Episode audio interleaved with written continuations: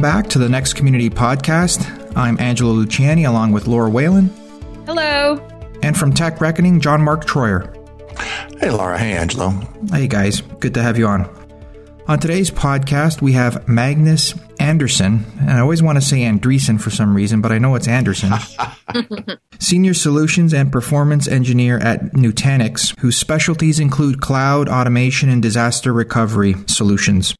Uh, he was one of the, the folks that worked on the Nutanix VMware vRealize automation reference architecture document that we have on our website available to folks to download. And I thought it was um, really, really good. He, he, goes into a lot of um, automation type uh, discussions, and he does. Uh, he I know he was in town here doing some work uh, with uh, a few companies uh, automating some internal IT processes. So it was a, it was a good chat. What did you guys think? Yeah, I thought so too. Um, he's been working with VRA for a long time, so he talks about the functionality, the related components, and you know these things provide a lot of flexibility for the various types of installs. He's worked with it for enterprises and SMB, all types of cloud environments, from fifty to like I think he said fifteen thousand VMs. So he's got a lot of experience there. Yeah, automation and orchestration are without a doubt one of the most valuable skills an admin can have these days. And so I highly recommend folks beef up on their skills if they haven't. The, the VMware way of doing it, it's, it's, can get complicated. So I, I thought it was an interesting interview. Yeah. So with that, let's jump into the interview. Welcome to the Nutanix Next Community Podcast. Today with us we have Magnus Andersson, uh, one of the many VCDXs at Nutanix, talking about automation, um, automating everything really. But uh, we've just released, actually, I guess a couple weeks ago, the vRealize automation reference architecture. So we wanted to have Magnus on to kind of give a glimpse into what he's doing with uh, the global services team and how other companies can take advantage of the, the paper that he's provided. Welcome, Magnus, to the podcast. And uh, maybe just let the listeners know what you've been up to. I, I see that you've been traveling across the globe. What uh, what's new in your world? Hi, uh, I'm Magnus Andersson and um, I work as a uh, solutions and performance engineer and also a consultant at Nutanix. And uh, for the past couple of months, I've been involved in um, projects including uh, Nutanix, vRealize automation and orchestration. So that's what I've been doing the last couple of months. Interesting. I know when it was called VCAC, I always kind of thought like you had to be a fairly big company to make use of it. What are you seeing from from that standpoint? Well, I guess even maybe taking a step back, what is the software? Uh, yes, so vRealize Automation, and formerly known as you mentioned, uh, vCake or vCloud Automation Center. And actually, before that, it was called Dynamic Ops, and then VMware purchased the, the product and renamed it to vCake. It uh, might change again, so. Yeah, most likely. So VRA, as they call it, is actually a group of software that helps the business and IT departments with delivery and ongoing management of uh, the infrastructure, the application, and also what they call as custom services. And uh, there are quite a few software components included in uh, in VRA.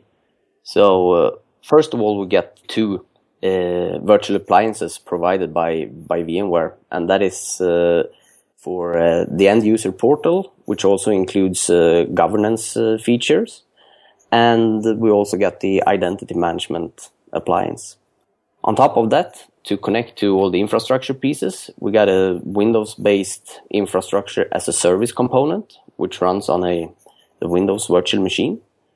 And uh, these components actually also requires um, two different databases so the infrastructure as a service component requires a MS SQL database, and the uh, end user portal requires a uh, PostgreSQL database. So that is basically the, the components involved. And then you can distribute them in a, a single component fashion, or you can uh, do a distributed uh, installation, meaning you actually take some of the subcomponents and distribute them on many virtual machines. So you can manage a lot more of virtual servers within your environment.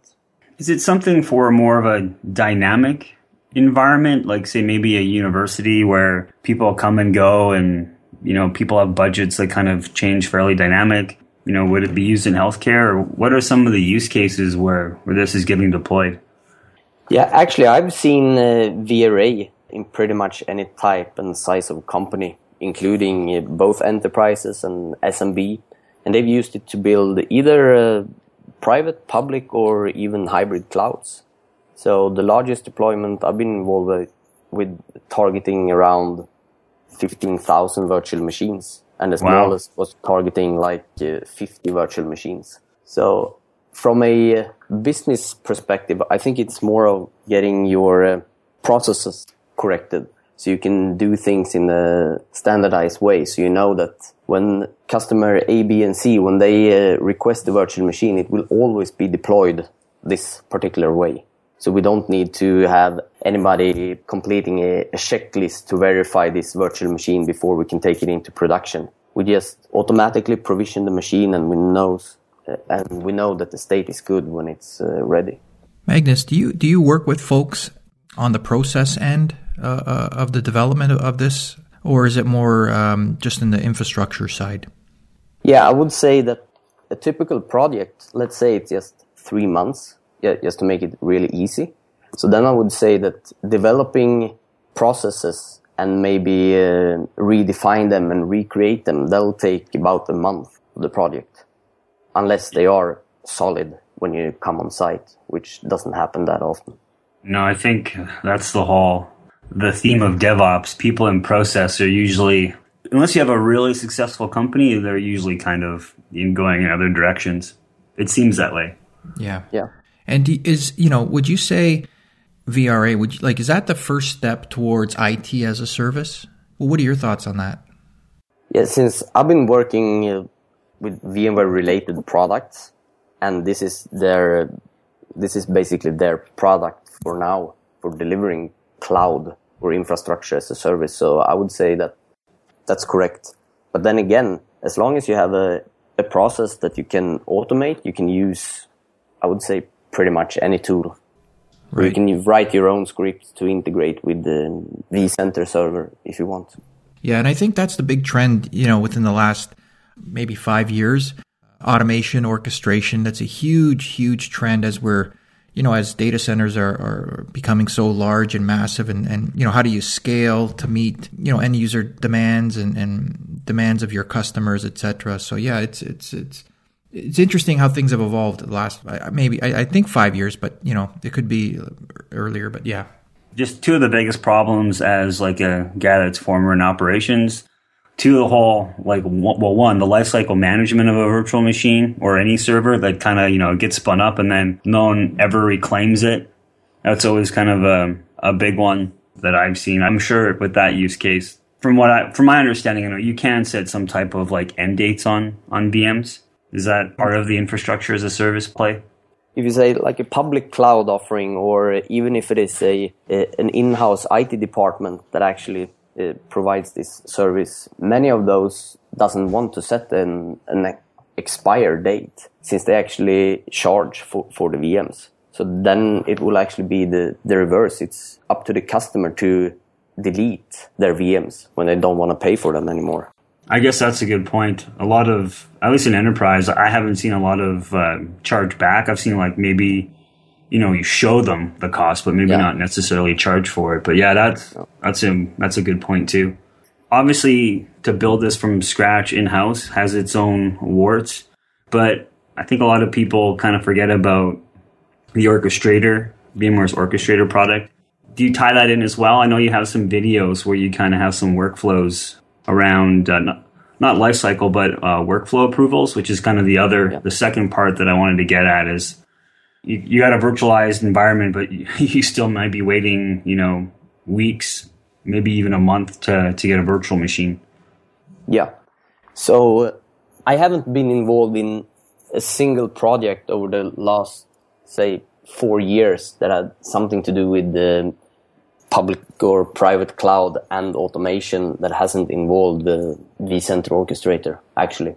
So, so that's actually the, the glue that fits all the pieces together because even if you can request the virtual machine, so before you can actually create the machine, you might want to go to a third party system to fetch an available host name, another system to get the uh, IP information. And when you created the virtual machine, you might want to update the monitoring system and the backup system. And before you even start to getting the host name and IP and so on and so forth, you might want to create the service ticket in a third party system. And then by the end, you want to close the service ticket. And that's what we're using VCO for.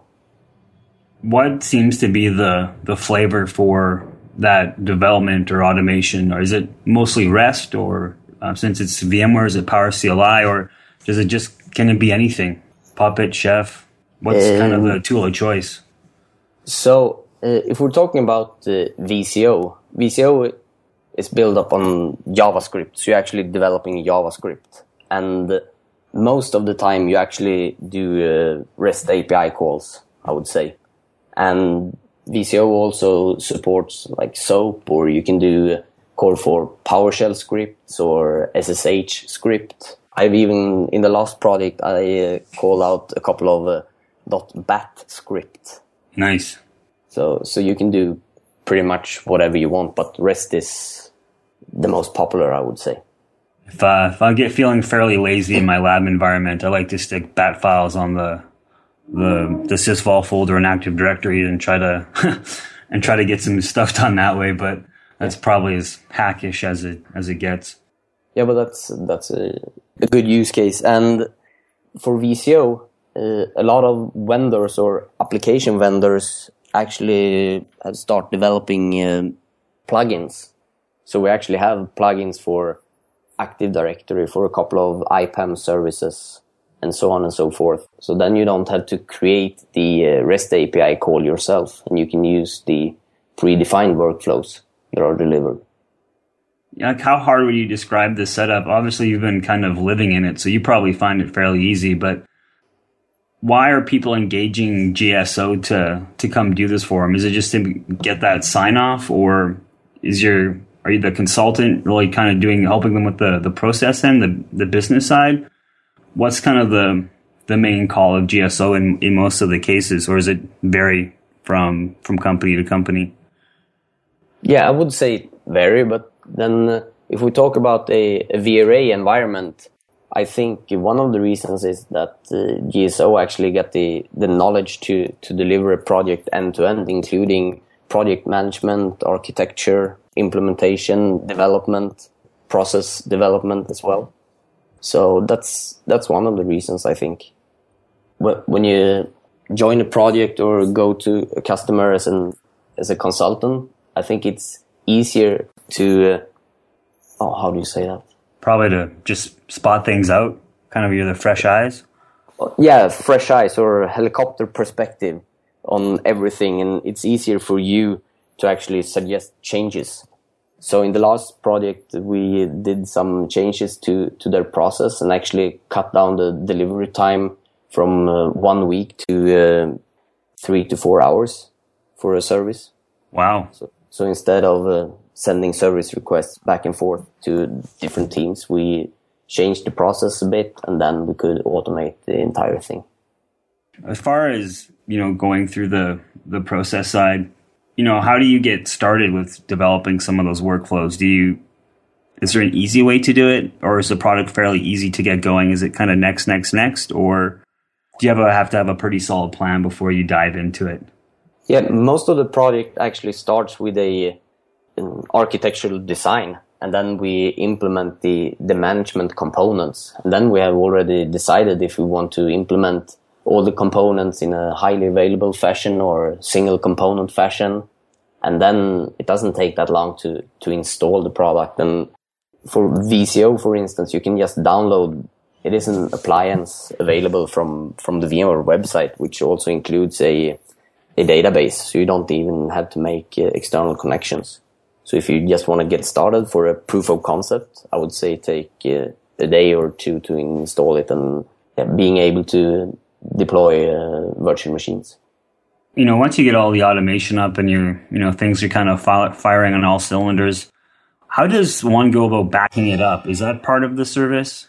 Like, how do you know what's important to, are people automating that process? I know there's products out there that you know, say they support, you know, uh, vRealize, but have you seen that integration?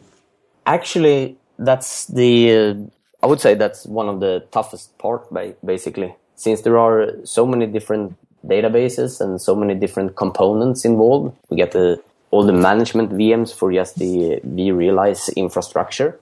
And then we also get the, the vCenter servers and the, the infrastructure for the, for the end user components. And they all have to be in sync. That's one of the, one of the trickiest things in the project. And how about for like the user, the user VMs? Like if they're, if they're, you know, kind of just appearing and disappearing and kind of life is carrying on, how do you track them and make sure that those are backed up so you could restore if, if something does go bad for the user?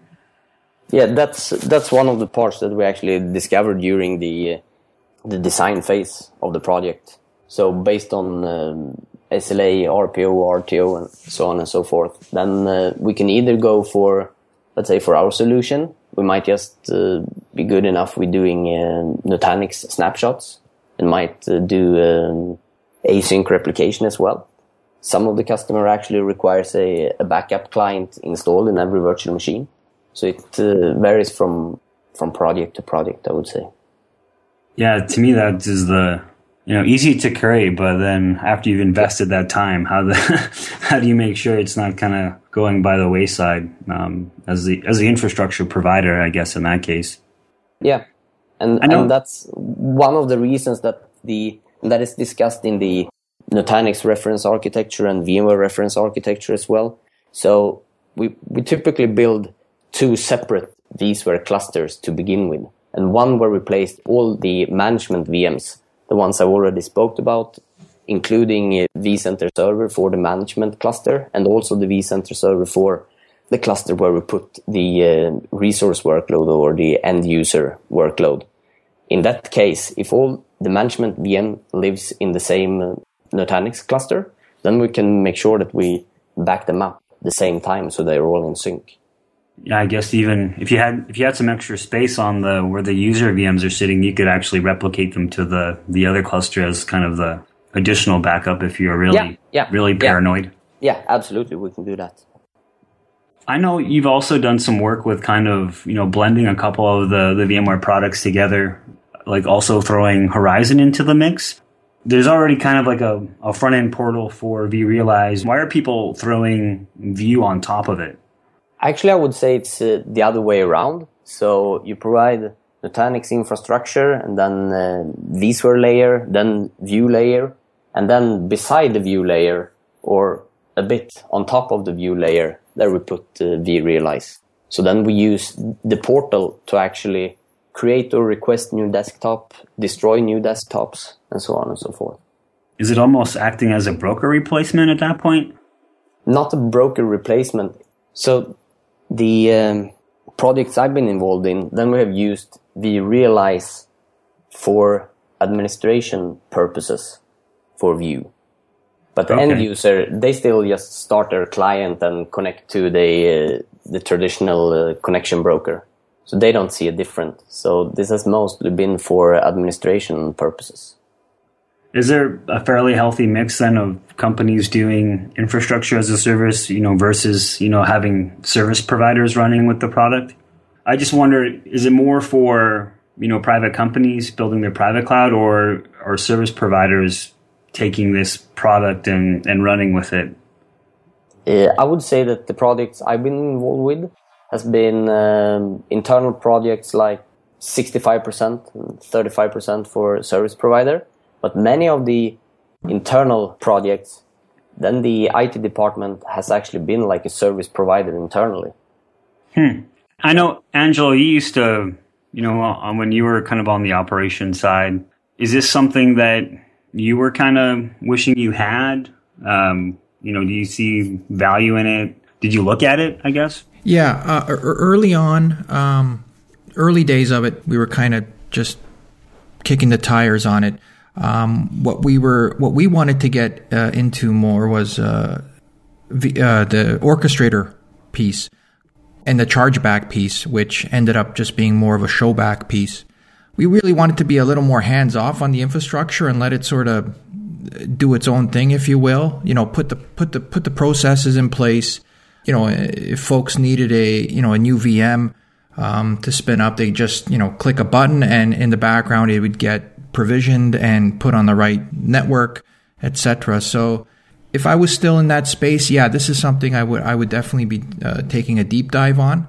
Um, I think there's a lot of value here, just because of the that sort of you know I say hands off approach, but I'm saying that only where you're not really spending too much time in the uh, you know let's say the the everyday of okay I need to spin up a VM, I need to create a VM. You know, let the system can handle. Let the system per- perform those functions. You you you work on more of the um, the intelligent functions, if you will. But yeah, this is uh, definitely something. And I know a lot of people now, you know, at VMUGs and things, I'm starting to see more folks with a focus on automation and orchestration more than more than before. Like it's it's uh, not only a, a you know a cool term, but there's more people that want to kick the tires on it. Whether you know whether they they start with sim- simple PowerShell scripts, you know, to automate particular things in their environment, all the way up to uh, VRA, where where you know you're delivering IT as a as a service. So yeah, this is definitely something um, worth uh, worth worth looking into. Yeah, the auto development or is really seems to be to picking up these days. Maybe it's just because you can you know can only take infrastructure so far. yeah. Uh, at the end of you know at the end of the day, I think when I see the cool case studies come in from the Nutanix side, they tend to be people that are using the REST API to, you know, to front end their their own things. And I guess it also, as you start to automate, you don't really rely on a lot of the hypervisor features because right. you're kind of taking care of that for yourself and making probably closer business decisions. And maybe that's why AppHA um, kind of met its maker with uh, vSphere 6, and maybe that's part of the reason people are kind of doing it already for themselves. Yeah, and uh, you know, I don't know if uh, maybe Magnus can can chime in, but I, you know, it'd be interesting to see to to note if if we're seeing you know job titles change more towards um, you know like a vSphere orchestrator title or uh, role in a company where that's what you just specialize in, sort of thing, or or if it's more general. You know, hopefully everyone has that skill and everyone can bring it to the table and make IT simpler. But yeah, that's. I wanted to ask Magnus. Correct me if I'm wrong. Either uh, you authored or co-authored the uh, vRealize automation reference architecture uh, that we have up on uh, Nutanix website, and we'll have we'll have a link to that in the show notes. But can you maybe you know give folks an idea of what's in in the document and how maybe it can help them or or guide them in any way? Sure. Uh, so as I mentioned before, the the entire concept of VRA that is to keep management components separated from the, the end user components. And the uh, VRA uh, reference architecture actually focusing on the management components because the end user components or resource components that can be pretty much anything, I would say.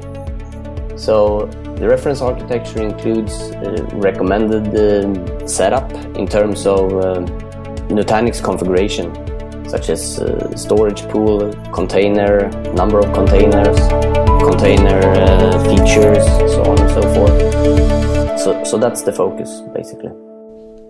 Great, good. That's great. As I, you know, kind of try to wrap my head around DevOps and, and what that means and trying to, you know, myself personally trying to play with Vagrant and, and GitHub and, and Packer to, to some degree. Do you see overlap or you know maybe they're different distinct things where vRealize is still more about VMs or is there kind of a, a development feel to it or is it case by case? I would say uh, many of the uh, projects I've been involved in has focusing on uh, the infrastructure part. I've also been involved in uh, projects where we're actually focusing on application delivery. So you you get this VM and then uh, you select that you want uh, this version of the application or this version of the database running on top as well. But uh, it's not something you can relate to as DevOps, I would say, because DevOps that is more about the process where you actually develop the the software itself. But then again, you might use vRealize automation as the the building block for standing up the different development uh, environments. I was drawing my conclusions to having just like a standard catalog where you could kind of pick the pieces you need and then then get them deployed. But I definitely see what you mean. Yeah, but that's that's something you you can do if you uh, also add uh, the uh, the application delivery piece of uh, VRA. Then you can for sure select what applications, so on and so forth, you you want to deploy on a particular VM. So that's also possible.